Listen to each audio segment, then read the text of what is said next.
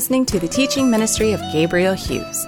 Monday, Tuesday, and Wednesday on this podcast, we feature 20 minutes of Bible study through a New Testament book.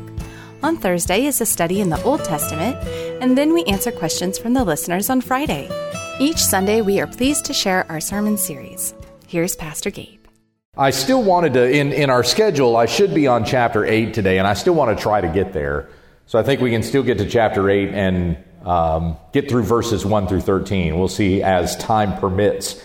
But I don't want to rush through the portions of 1 Corinthians 7 that we've not yet completed. So let's come back to chapter 7. 1 Corinthians 7. I'm going to start in verse 25 and we'll read through verse 40. Once again, this week I'm out of the Legacy Standard Bible, and if you forgot why last week, I'll remind you here in a moment. So, starting in verse 25, now concerning virgins, I have no command of the Lord, but I give an opinion as one who, by the mercy of the Lord, is trustworthy. I think then that this is good because of the present distress, that it is good for a man to remain as he is. Are you bound to a wife? Do not seek to be released. Are you released from a wife? Do not seek a wife. But if you marry, you have not sinned. And if a virgin marries, she has not sinned. Yet such will have trouble in this life, and I am trying to spare you.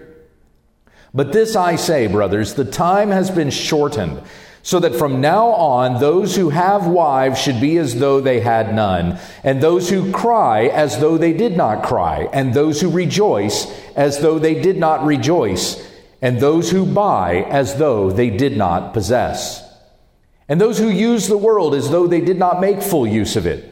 For the form of this world is passing away. But I want you to be free from concern. One who is unmarried is concerned about the things of the Lord and how he may please the Lord. But one who is married is concerned about the things of the world and how he may please his wife. And his interests have been divided. The woman who is unmarried and the virgin is concerned about the things of the Lord, that she may be both holy in body and spirit. But one who is married is concerned about the things of the world, how she may please her husband. Now, this I say for your own benefit, not to put a restraint upon you, but to promote propriety and undistracted devotion to the Lord. But if any man thinks that he is acting unbecomingly toward his virgin daughter, if she is past her youth, and if it must be so, let him do what he wishes, he does not sin, let her marry. But he who stands firm in his heart, being under no compulsion, but has authority over his own will, and has decided this in his own heart to keep his own virgin daughter, he will do well. So then, both he who gives his own virgin daughter in marriage does well, and he who does not give her in marriage will do better. A wife is bound as long as her husband lives. But if her husband has fallen asleep, she is free to be married to whom she wishes, only in the Lord. But in my opinion, she is happier if she remains as she is. And I think that I also have the Spirit of God. Let us pray. Heavenly Father, as we have been continuing to read about marriage and singleness and these principles that Paul issues here, some by matter of opinion and some according to the order of the Word of God. I pray that we would be given your Spirit to be able to discern these things and know the counsel that is being given here and how it applies to us at the present. Ultimately, we understand that in whatever condition we are in, we are to give glory to Christ.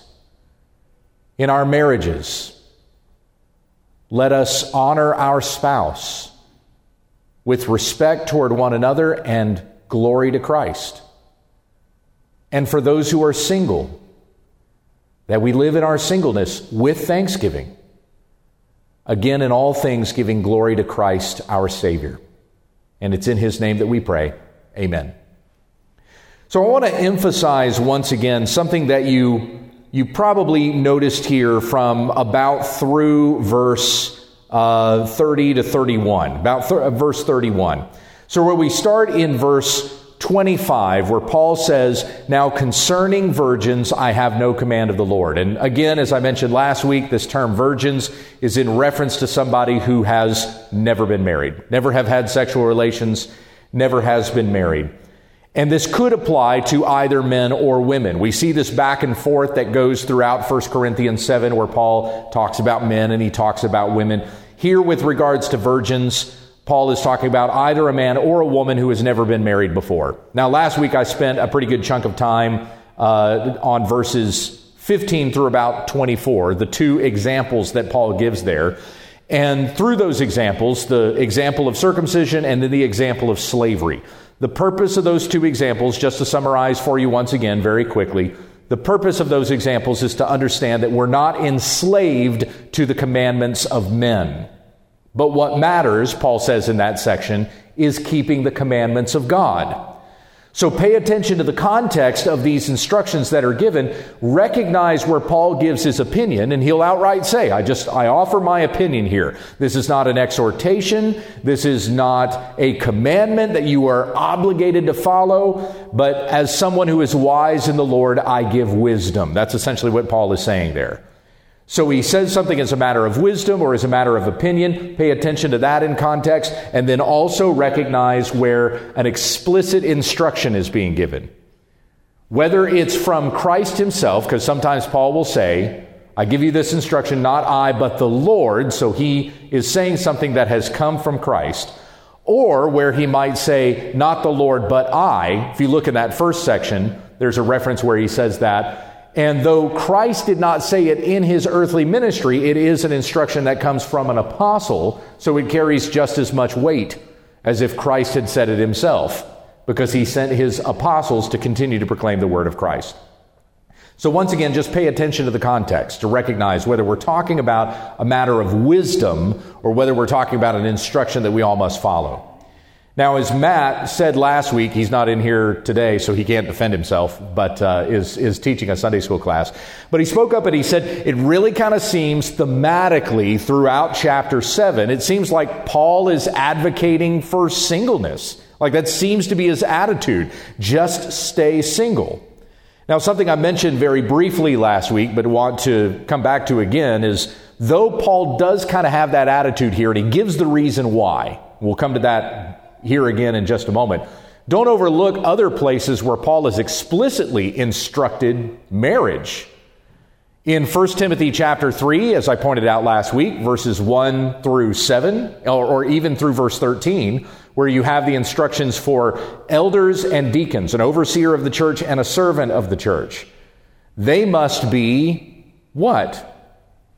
The husband of one wife, right? Both the elder is to be a husband of one wife and the deacon, a husband of one wife. Now, some have even taken that instruction so far as to say that a person must be married in order to qualify as an overseer of the church. I don't know that we necessarily have to go that far, but you nonetheless see Paul saying that this person should be married to one wife and he must manage his own household well on top of that. If he doesn't manage his own household well, then how will he care for the household of God?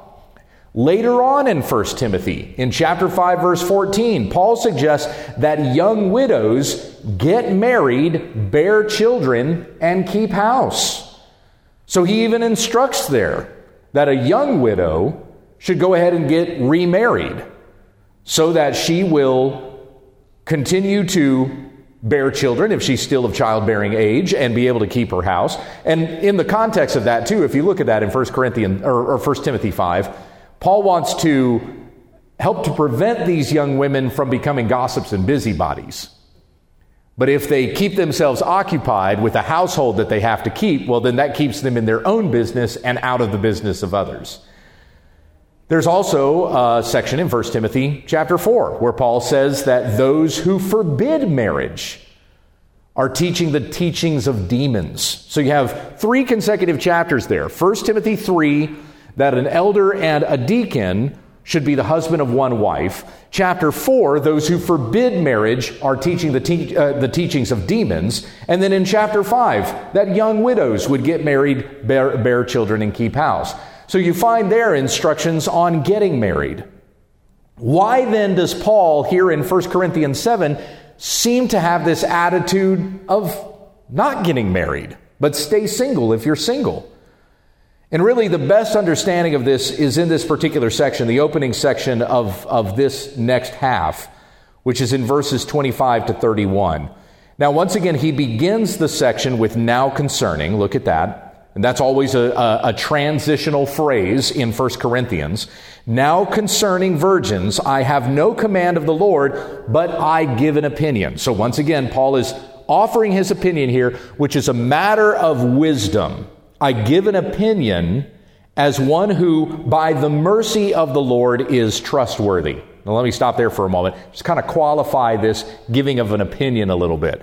Has anybody heard of the Billy Graham rule? Do you know what the Billy Graham rule is? Anybody heard of this before? It was uh, termed just a few years ago the Mike Pence rule. So it's, it's been called by both names Billy Graham rule and the Mike Pence rule. Mike Pence made headlines several years back when he was vice president of the, U, of the U.S. when he said that he would not go out alone with a woman who was not his wife or his daughter. That if he was ever going to be seen out in public with another woman, or if he was even seen going into private with another woman, it was either going to be his wife or his daughter. He would never be seen alone with another woman. This got referred to in the news, in the press, as the Mike Pence rule. And it was kind of a, you know, uh, it was like the updated version of the Billy Graham rule.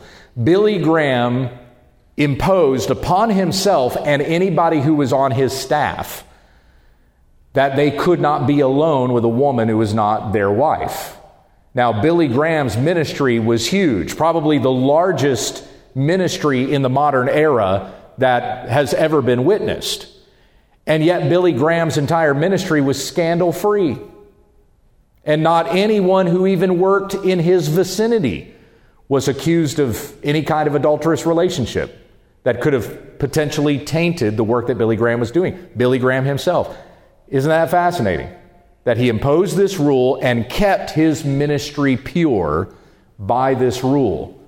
Then Mike Pence said something similar just a few years ago, and he became an object of ridicule in the press because of this. And it, it, was uh, the way that people came about this was was like they were saying, "Oh, so women are just nothing but harlots, I guess." And a man just absolutely cannot control himself. And any time he's alone with a woman, apparently some sort of scandal is supposed to take place. No, that's that's not what was being said at all. You're reading way too much into the rule. The rule was not a command to follow as if by not following it you have somehow sinned. Are you sinning if two people of the opposite sex are alone together and they're not married to one another? Is any sin taking place there? I sure hope not.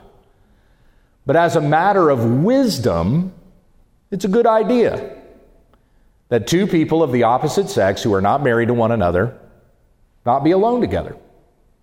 That was something even that Becky and I tried to implement between the two of us when we were dating, that we would date in public places that we would be around other people, that we would not be alone. Hey, we had marriage in mind, but hey, the thoughts can get going, especially when you got marriage coming up, right?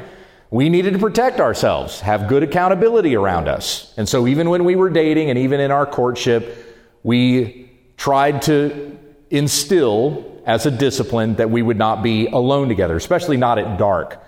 On Wednesday, uh, I'm going through Song of Songs right now in the marriage class that I'm doing on Wednesday night. And one of the things that you notice in Song of Songs is that this couple, as they are growing fond of one another before you get to the wedding day, about halfway through Song of Songs, all of their meeting up with one another is always in daylight. It says that in the poem. It's always in daylight and it's always around other people. And that's not necessarily a command that if you go the other way that you're somehow sinning, but it's a good principle. It's a good matter of wisdom. And so just as we talk about those things as wisdom issues, so Paul is issuing something here that's wisdom. It's a matter of wisdom. He's not saying you have to stay single or you're doing something sinful. Because notice he says in verse 28, if you marry, you haven't sinned. But he gives the reason why this is the advice that he is handing to the church in Corinth. And by the way, it's only here. It's only to the church in Corinth. We don't see this in any of his other letters. So he has something in particular in mind when he says it's better to remain single. Verse 26 I think that it is good because of the present distress. It is good for a man to remain as he is.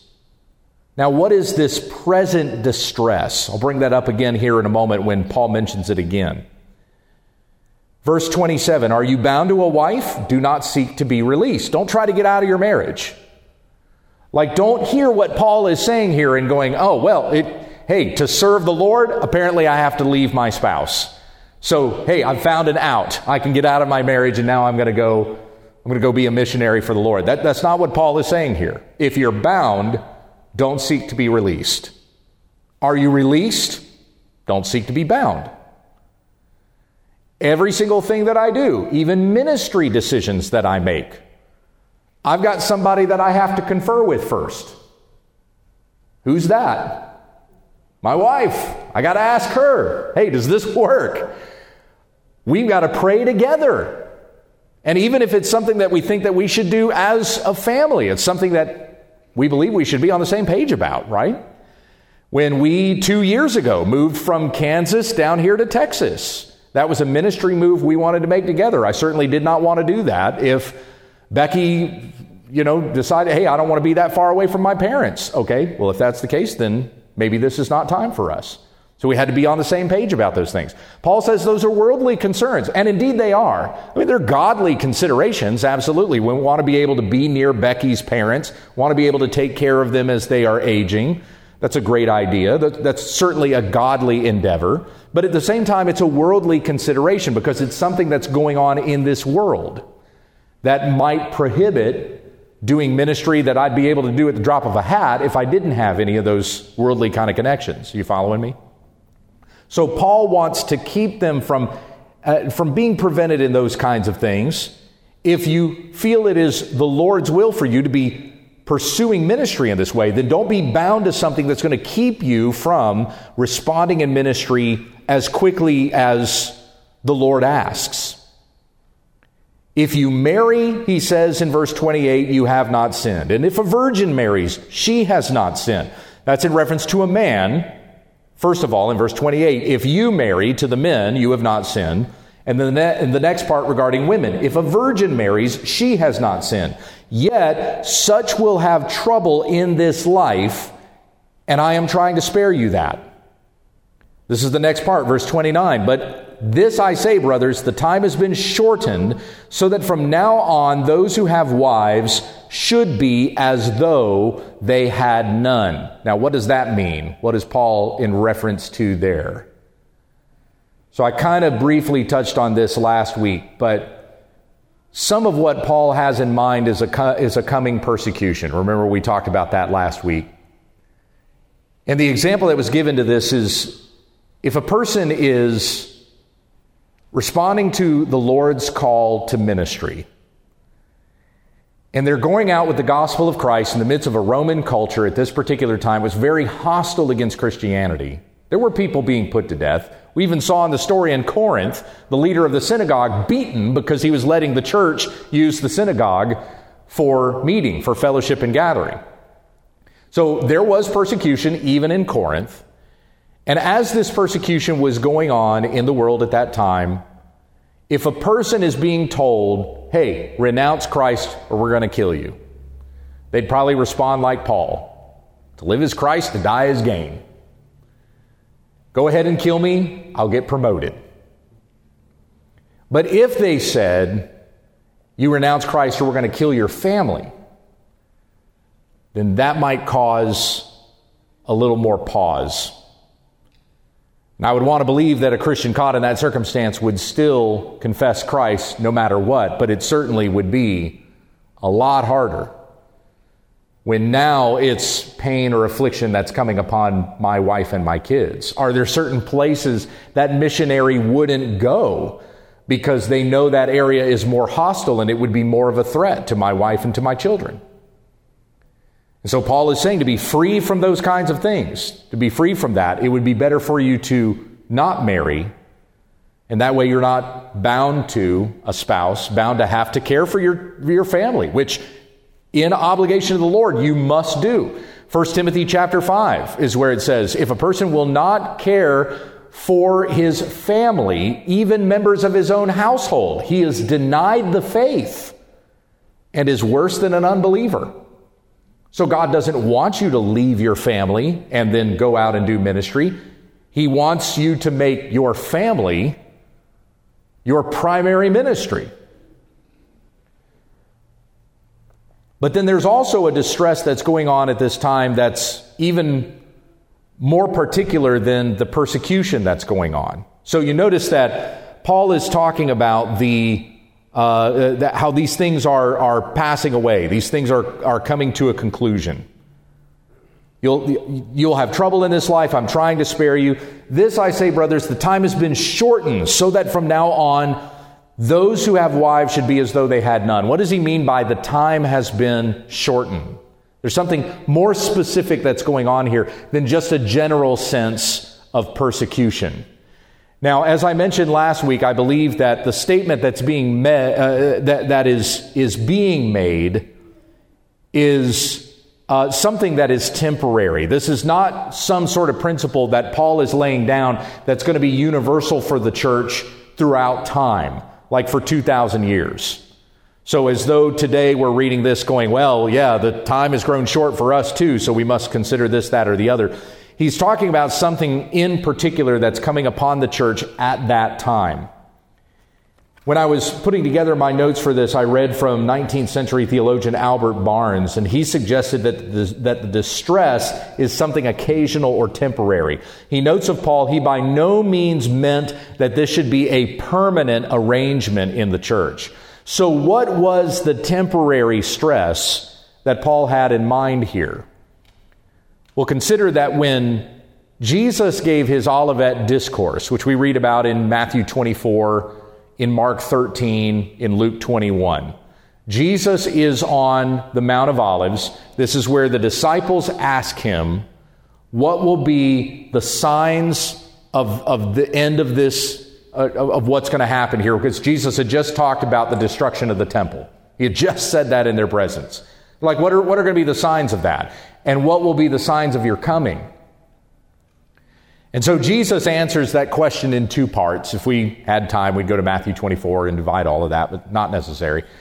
Anyway, Jesus is warning them about the destruction that's going to come upon the temple. And of course, he also talks about his second coming in there as well. The destruction of the temple happened when? 70 AD. How long was that after Jesus had this conversation with his disciples? 40 years. That's one generation. That's what we consider a generation is 40 years. So from 30 to 70, 40 years. That period right there in between, God was doing something in which He was phasing out the practice of the old covenant. Now, the new covenant had, it had already been inaugurated. Anybody who was in Christ was in that new covenant. So, yeah, the new covenant, it's, it's already here. Paul, the Corinthians, anybody who is in Christ is already part of that new covenant. But what's happening is God is taking away any ability to even practice the old covenant. If the temple's not there, there's no way to practice the old covenant. And so these are the things that Paul is talking about here. That the present time has grown short and these things are passing away. He's not talking about end times. He's talking about the destruction of the temple, which was just about 15 years away, just 15 years from this uh, instruction that he's giving to the church in Corinth. That's not, that's not long. And of course, there was a huge, massive persecution that came upon the church when the temple was destructed, about three years prior, and then for a couple of centuries after that, from the destruction of the temple until uh, Constantine made Christianity the official religion of Rome in the fourth century. That was the worst persecution that the church had ever experienced in its history. This is what Paul is thinking about that the present time is passing away, and then there's going to be great distress that's going to come upon the church after that.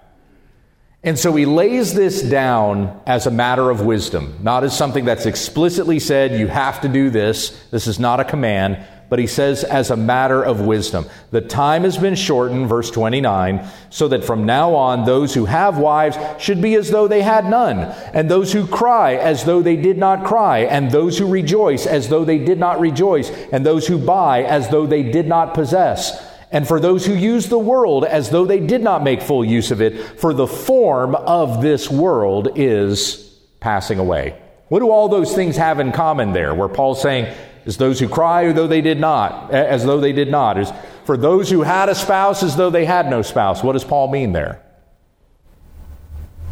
Not to get caught up in any emotions. Um,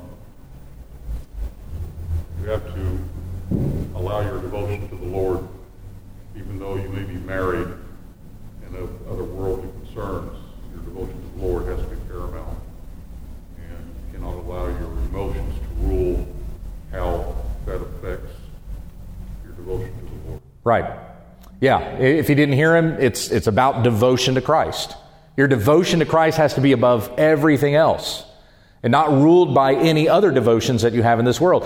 Comes back to the two illustrations that Paul gave in the middle part of the chapter. What matters is keeping the commandments of God.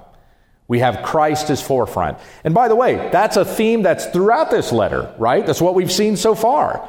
Paul is continually drawing the Corinthians' attention back to Christ, that everything would be focused and centered on Christ. In your marriage, honor Christ. In your singleness, honor Christ.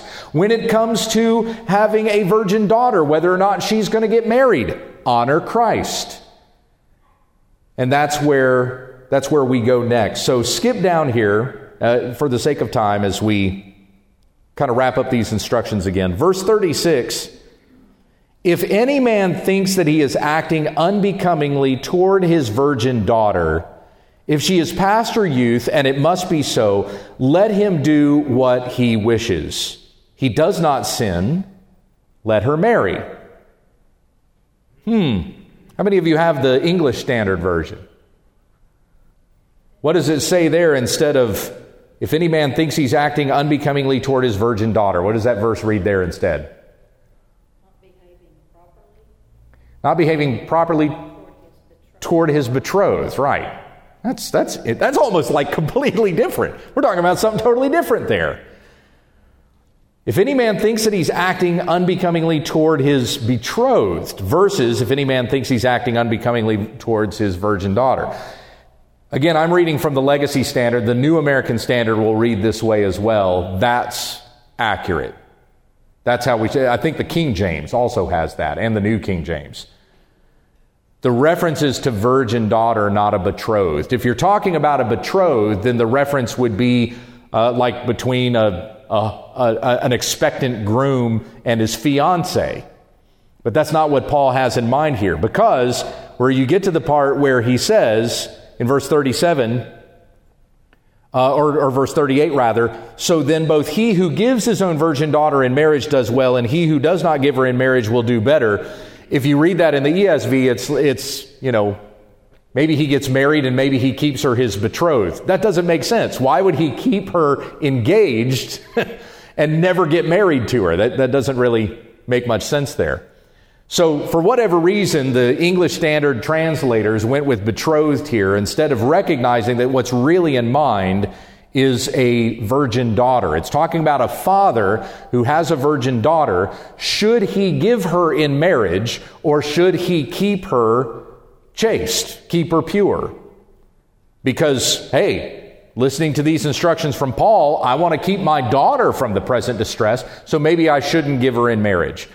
That's what Paul has in mind here. Now, of course, this is very cultural. This is difficult for us to comprehend in our present culture today, although I can tell you, as a dad of three daughters, I totally relate to it. If any man thinks he's acting unbecomingly toward his virgin daughter, if she is past her youth, now that reference means that she's now of childbearing age. In her youth, she was not of childbearing age but now having grown and desires marriage and she can have children, if it must be so, let him do what he wishes. He does not sin, let her marry. If she desires to be married and he lets her get married, he hasn't done anything sinful. Verse 37 But he who stands firm in his heart, being under no compulsion, but has authority over his own will, and has decided this in his own heart to keep his own virgin daughter, he will do well. He keeps her from getting married. He wants to save her from the present distress. So then he does well. So then both he who gives his own virgin daughter in marriage does well, and he who does not give her in marriage will do better. We have the final instruction here in verse 39, the final piece of advice. A wife is bound as long as her husband lives, but if her husband has fallen asleep, she is free to be married to whom she wishes, only in the Lord. And again, that comes back, that, that's over every other piece of counsel that Paul has given in this particular chapter. It is all in the Lord, it is all in Christ. In verse 40, but in my opinion, she is happier if she remains as she is, and I think that I also have the Spirit of God. Paul is speaking out of the wisdom of the Spirit of God, just like we might read Proverbs for the wisdom of God, though many of those Proverbs are not necessarily imperative. They're not commands that are given, but it's good wisdom. So it is that comes from the Apostle Paul here, these matters of wisdom that he has shared. Any questions as we conclude chapter 7 before we move on? Any other questions on chapter 7? Y'all, y'all I, I can boast on you here. Y'all are the best class about this of every other class at First Baptist Church because I've been hearing from the other teachers, man, we have gotten really chatty in chapter 7. There's all kinds of questions that's popping up. Y'all are great. Either I've just explained that wonderfully or you're ready to move on. So it's one of those, one of those two. Let's look at 1 Corinthians 8 verses 1 through 13. Now this, even though I've only got about 20 minutes left, this is actually going to go pretty quick because uh, the, the things that are being talked about, the principles that are here in chapter 8, go through chapter 9 and 10. And to really understand what Paul is saying here in chapter 8, you really have to have the whole view in mind. So we're not going to get terribly far with the exposition of chapter 8, verses 1 through 13. And we need to keep in mind even what we have at the very end of it, at the close of chapter 10, to understand the principles that Paul is giving here with regard to food offered to idols. That might be the, the subject that's above your chapter or, or something about Christian liberty or something like that. This is the matter that Paul is addressing here. It's the it's the issue that the Corinthians have raised with Paul, and he's responding to the question that they have asked. So let me go ahead and read all the way through these 13 verses. Once again, we have that transitional phrase right at the very beginning now concerning. Now concerning things sacrificed to idols. We know that we all have knowledge. Knowledge puffs up, but love does what? Builds up. If anyone thinks that he has known anything, he is not yet known as he ought to know. But if anyone loves God, he has been known by him. Therefore, concerning the eating of things sacrificed to idols, we know that an idol is nothing in the world, and that there is no God but one. For even if there are so called gods, whether in heaven or on earth, as indeed there are many gods and many lords, yet for us there is one God, the Father, from whom are all things, and we exist for him, and one Lord, Jesus Christ, by whom are all things, and we exist through him. However, not all men have this knowledge. But some, being accustomed to the idol until now, eat food as if it were sacrificed to an idol, and their conscience, being weak, is defiled. But food will not commend us to God. We neither lack if we do not eat, nor abound if we do eat. But see to it that this authority of yours does not somehow become a stumbling block to the weak. For if someone sees you who have knowledge dining in an idol's temple, will not his conscience, if he is weak, be built up to eat things sacrificed to idols?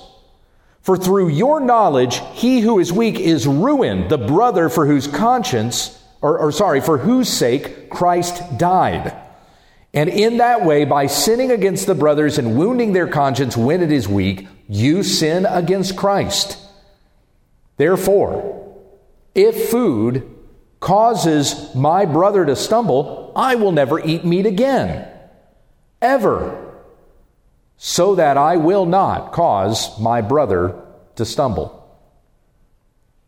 Now, what is going on here? We have this chapter divided up into three parts, verses 1 through 3, you probably recognized as its own section, kind of introducing the matter that Paul is going to be addressing for these three chapters 8, 9, and 10.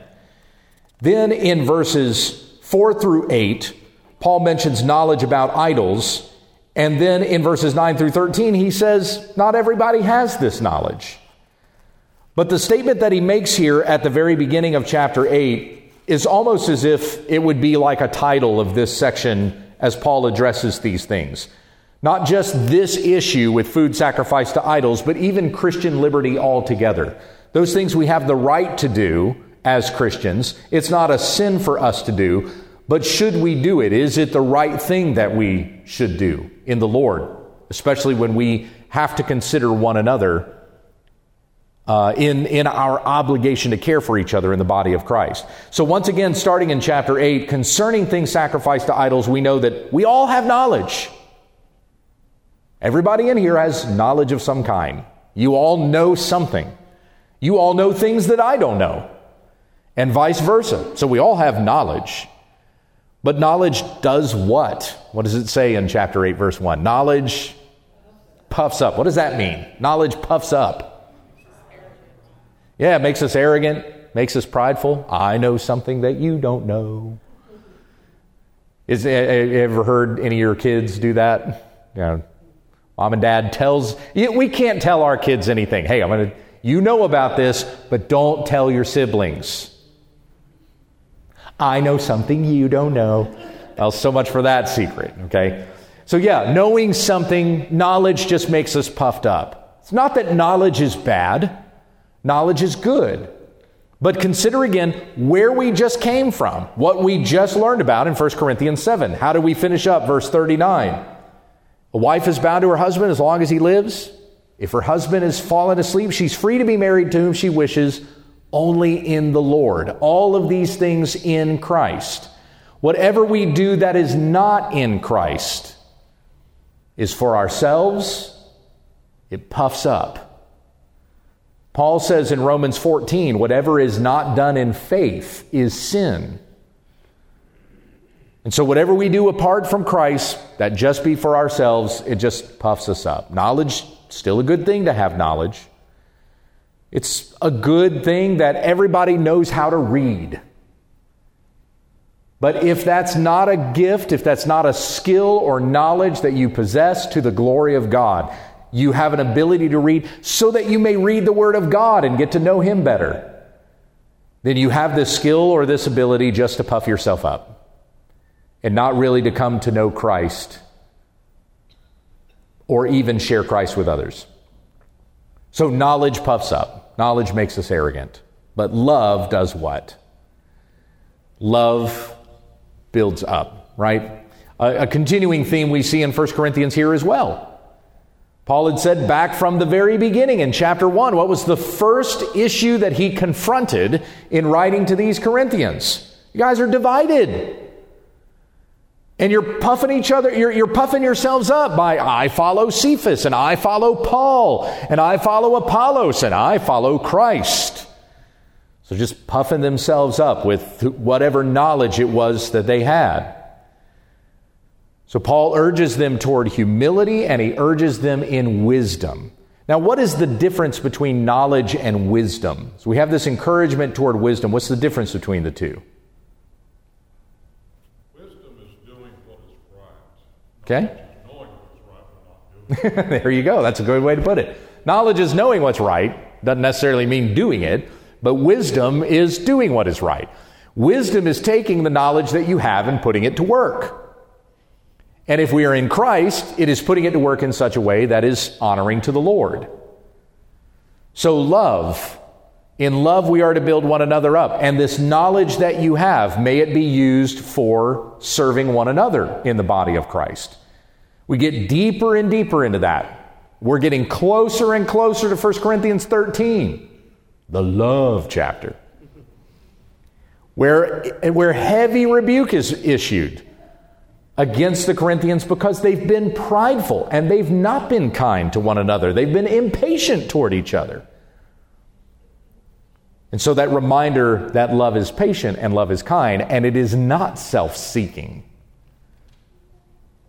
These Corinthians are still kind of arrogant, they're still puffed up. If anyone thinks he has known anything, he's not yet known as he ought to know, as it says in the book of Proverbs. Don't praise yourself, let another man praise you. But these Corinthians are puffed up in their own knowledge. If anyone loves God, he has been known by him. 1 Corinthians 8 3. If anyone loves God, he has been known by him. In 1 John, we read that we love God because he first loved us. Same sort of thing, same sort of statement that's being read between the two. Verse 4 Therefore, concerning the eating of things sacrificed to idols. So we have our introduction of the section there, and then Paul gets straight to the matter eating things that have been sacrificed to idols. We know that an idol is nothing in the world and there is no God but one. So, so what's the issue here? What's going on in Corinth that is the specific thing that Paul is addressing? That's correct, right. The meat had been offered to idols. So when you went to like the butcher shop in Corinth, whatever meat was hanging there in the market had first been offered to a false god in the temple. And even in some cases, the temples were the butcher shops. So you might go into a temple to sacrifice to one of these false gods. They've got the meat there that's on the altar, and then whatever meat is not consumed there on the altar, there, there's a booth just right outside the temple right there. We're going to sell the rest of the meat in market. But it was pretty well known whatever was for sale in Corinth, unless you had raised your own meat and slaughtered your own animal, you're probably buying meat that had first been offered to a false god. Now, this isn't an unusual practice even in the minds of Hebrews. Because when the sacrifices were made in the tabernacle and later in the temple, those things that were not consumed on the altar, who ate it? The priest did.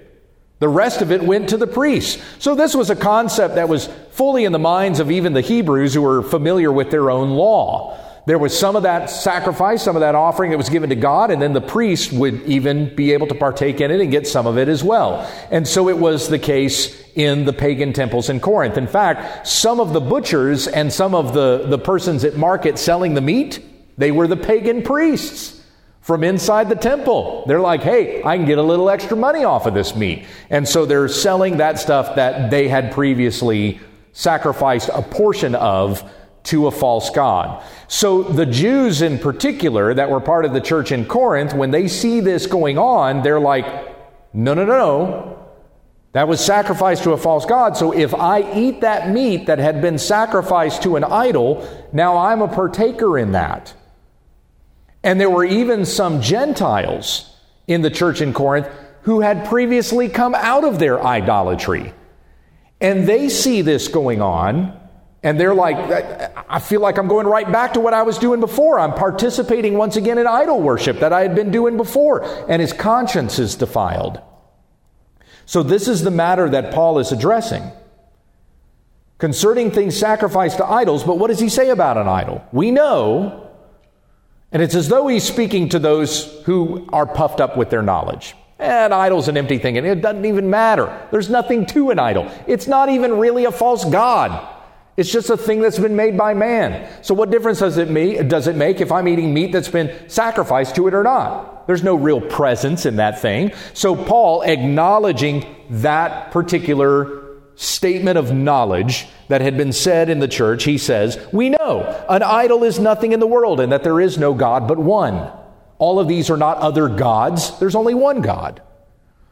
I remember when I was a kid and I used to follow my dad around when he would do pulpit supply and he would speak in all the different churches that he would speak in. I, I still vividly remember an illustration that he would do when he would talk about matters such as this, and he would talk about idols and, and how silly and uh, arrogant idol worship is. But he also made a point to kind of, you know, tie into how easy it is for any of us to raise up idols. Put something in the place of God and feel like we need to have that in order to feel satisfied or be complete. But anyway, when he would be up there uh, uh, on the chancel, that's, that's what you call this thing, a chancel. It's not really a stage or a platform. But he, when he would be up there and, uh, and he would be giving this illustration about idols, he would have the mic stand and he would pull the mic stand over here. And while he's talking, he takes his jacket off and he just sets the jacket on the mic stand. And then he, at some point in his talk, he would just say, Here's your idol right here. He has his jacket posed on the mic stand. He said, This is what an idol is it's an empty suit. There's nothing in it. There's, there's nothing to it. It's a jacket on a rack. There is not really a God in that thing. Certainly, we can say it's something demonic. Satan is working through it in some form or another. But there's no real power in that. It is made by the mind and craftsmanship of man. An idol is nothing in the world. Paul acknowledges that. He says there's no God but one. We worship the one true God. Verse 5 For even if there are so called gods, whether in heaven or on earth, as indeed there are many gods and many lords, like in addition to the gods that the pagans worship, there was also the Lord of this and the Lord of that. Yet for us there is one God, the Father, from whom are all things, and we exist for him and one Lord, Jesus Christ, by whom are all things, and we exist through him. There's our God and our Lord, Father and Son. For, from whom are all things, through whom are all, all things. And once again, the attention is being brought back to Christ. Worship and honor Christ. But even in the mind of Christ, there must be consideration for one another, just as Christ had consideration for us. Continue on, verse 7. However, not all men have this knowledge, but some, being accustomed to the idol until now, eat food as if it were sacrificed to an idol, and their conscience, being weak, is defiled. Now, here's the thing with this you know, when, when we read about Christian liberty issues in Romans chapter 14, it almost seems like the rebuke there is on the person who is weak minded. Because you have, to, you have to grow up. You have to mature in the Lord. And you have to come to understand these, these principles, these things that you still don't understand because you are immature in your faith. Here in 1 Corinthians 8, that's not where Paul places the burden. This is upon the prideful. The rebuke is upon those who think, hey, an idol's nothing, I can eat whatever I want. Paul is not telling the weak, well, you've got to grow up so that your conscience won't be defiled. Rather, the weight of the responsibility he puts upon those who are puffed up in their knowledge. He doesn't call them mature, right? Doesn't refer to them as mature here, because back in chapter 3, he says, No, you're all infants. You're all behaving as those who are still of the flesh and not really of the spirit. So he's not calling the ones who are eating meat that had been sacrificed to an idol in the temple. He's not saying they're more mature and so that's why they're able to do this. On the contrary, he rebukes them because they're not being considerate of those who are weak in their conscience. Verse 8, but food will not commend us to God. We neither lack if we do not eat, nor abound if we do eat. So those who think I can eat and I'm fine with eating it, you're not any closer to God than those who are not eating because they think their conscience is defiled. Food doesn't bring us closer to God. Not eating food, same thing. Doesn't bring us any closer to the Lord. Verse 9, but see to it that this authority of yours, I kind of wonder if there might be some sort of sarcastic tinge to that. This authority of yours does not somehow become a stumbling block to the weak, but see to it that you consider others' needs ahead of your own. It's another way of saying that. Verse 10 For if someone sees you who have knowledge dining in an idol's temple, will not his conscience, if he is weak, be built up to eat things sacrificed to idols? For through your knowledge, he who is weak is ruined, the brother for whose sake Christ died. You've harmed his conscience. You've not been considerate of your brother, and now you've caused your brother to sin because you were boasting in your own knowledge. And in that way, by sinning against the brothers and wounding their conscience when it is weak, you sin against Christ. If you have been so self centered in this knowledge that you have, that you've not been considerate of your brothers and sisters of the Lord, and it's because of your being puffed up that someone else has, in the weakness of their conscience, believed that they have sinned and now their conscience is defiled, you sinned against your brother and against Christ. We must come to understand, brothers and sisters in the Lord, yes, we are our brothers and sisters' keeper. Remember when Abel was missing and God asked Cain, Where's your brother? What was Cain's reply? Am I my brother's keeper? The answer to that is yes, you are.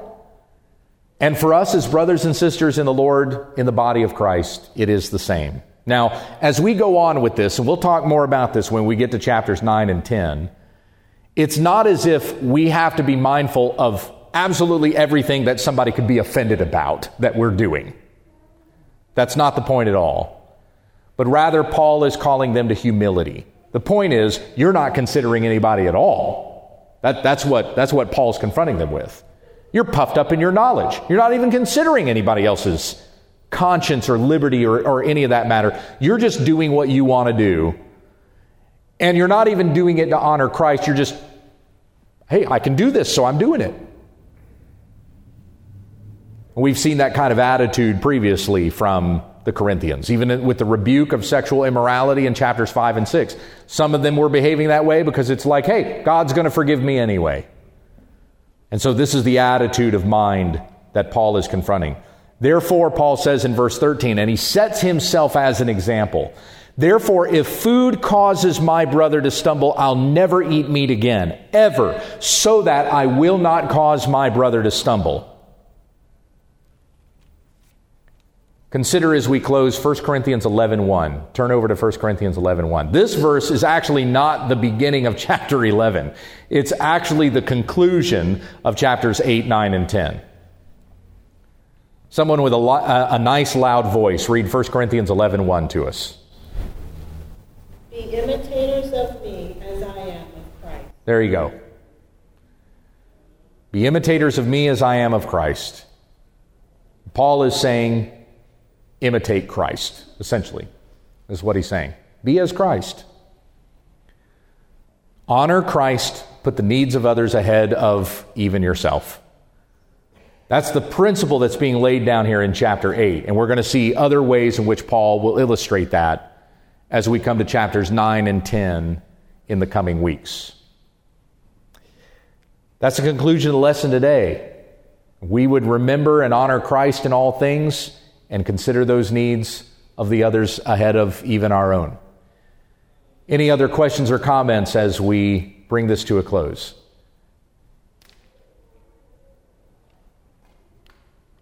Remember Christ and Him crucified for our sins. It is because of this sacrifice of Christ that we sacrifice for each other.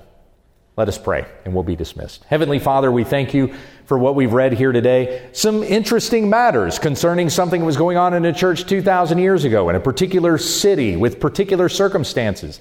Not really anything that we see going on around us today, but yet the principle still remains that we must be considerate of one another. And even where we see a brother or sister in the Lord stumble and fall into sin, how can we help that brother or sister know what is right according to Christ? For as we've read and as we've heard in, in chapter 7, what matters is keeping the commandments of God. How do we help one another do that? Now, keeping the commandments of God doesn't make us righteous. We could do all the right things, all our life long, and we would still be unrighteous. For as said in Isaiah 66, uh, Isaiah 64 6, even our best deeds are as filthy rags before a holy God. We are able to do righteous things because Christ has made us righteous. We've been clothed in His righteousness. And so teach us to know what is the right way that we should go for your glory and even for the benefit of one another. Lead us in your truth as we live day by day, remembering the gospel of Christ in all that we do. It's in Jesus' name that we pray. Amen. Thank you. Go with the Lord.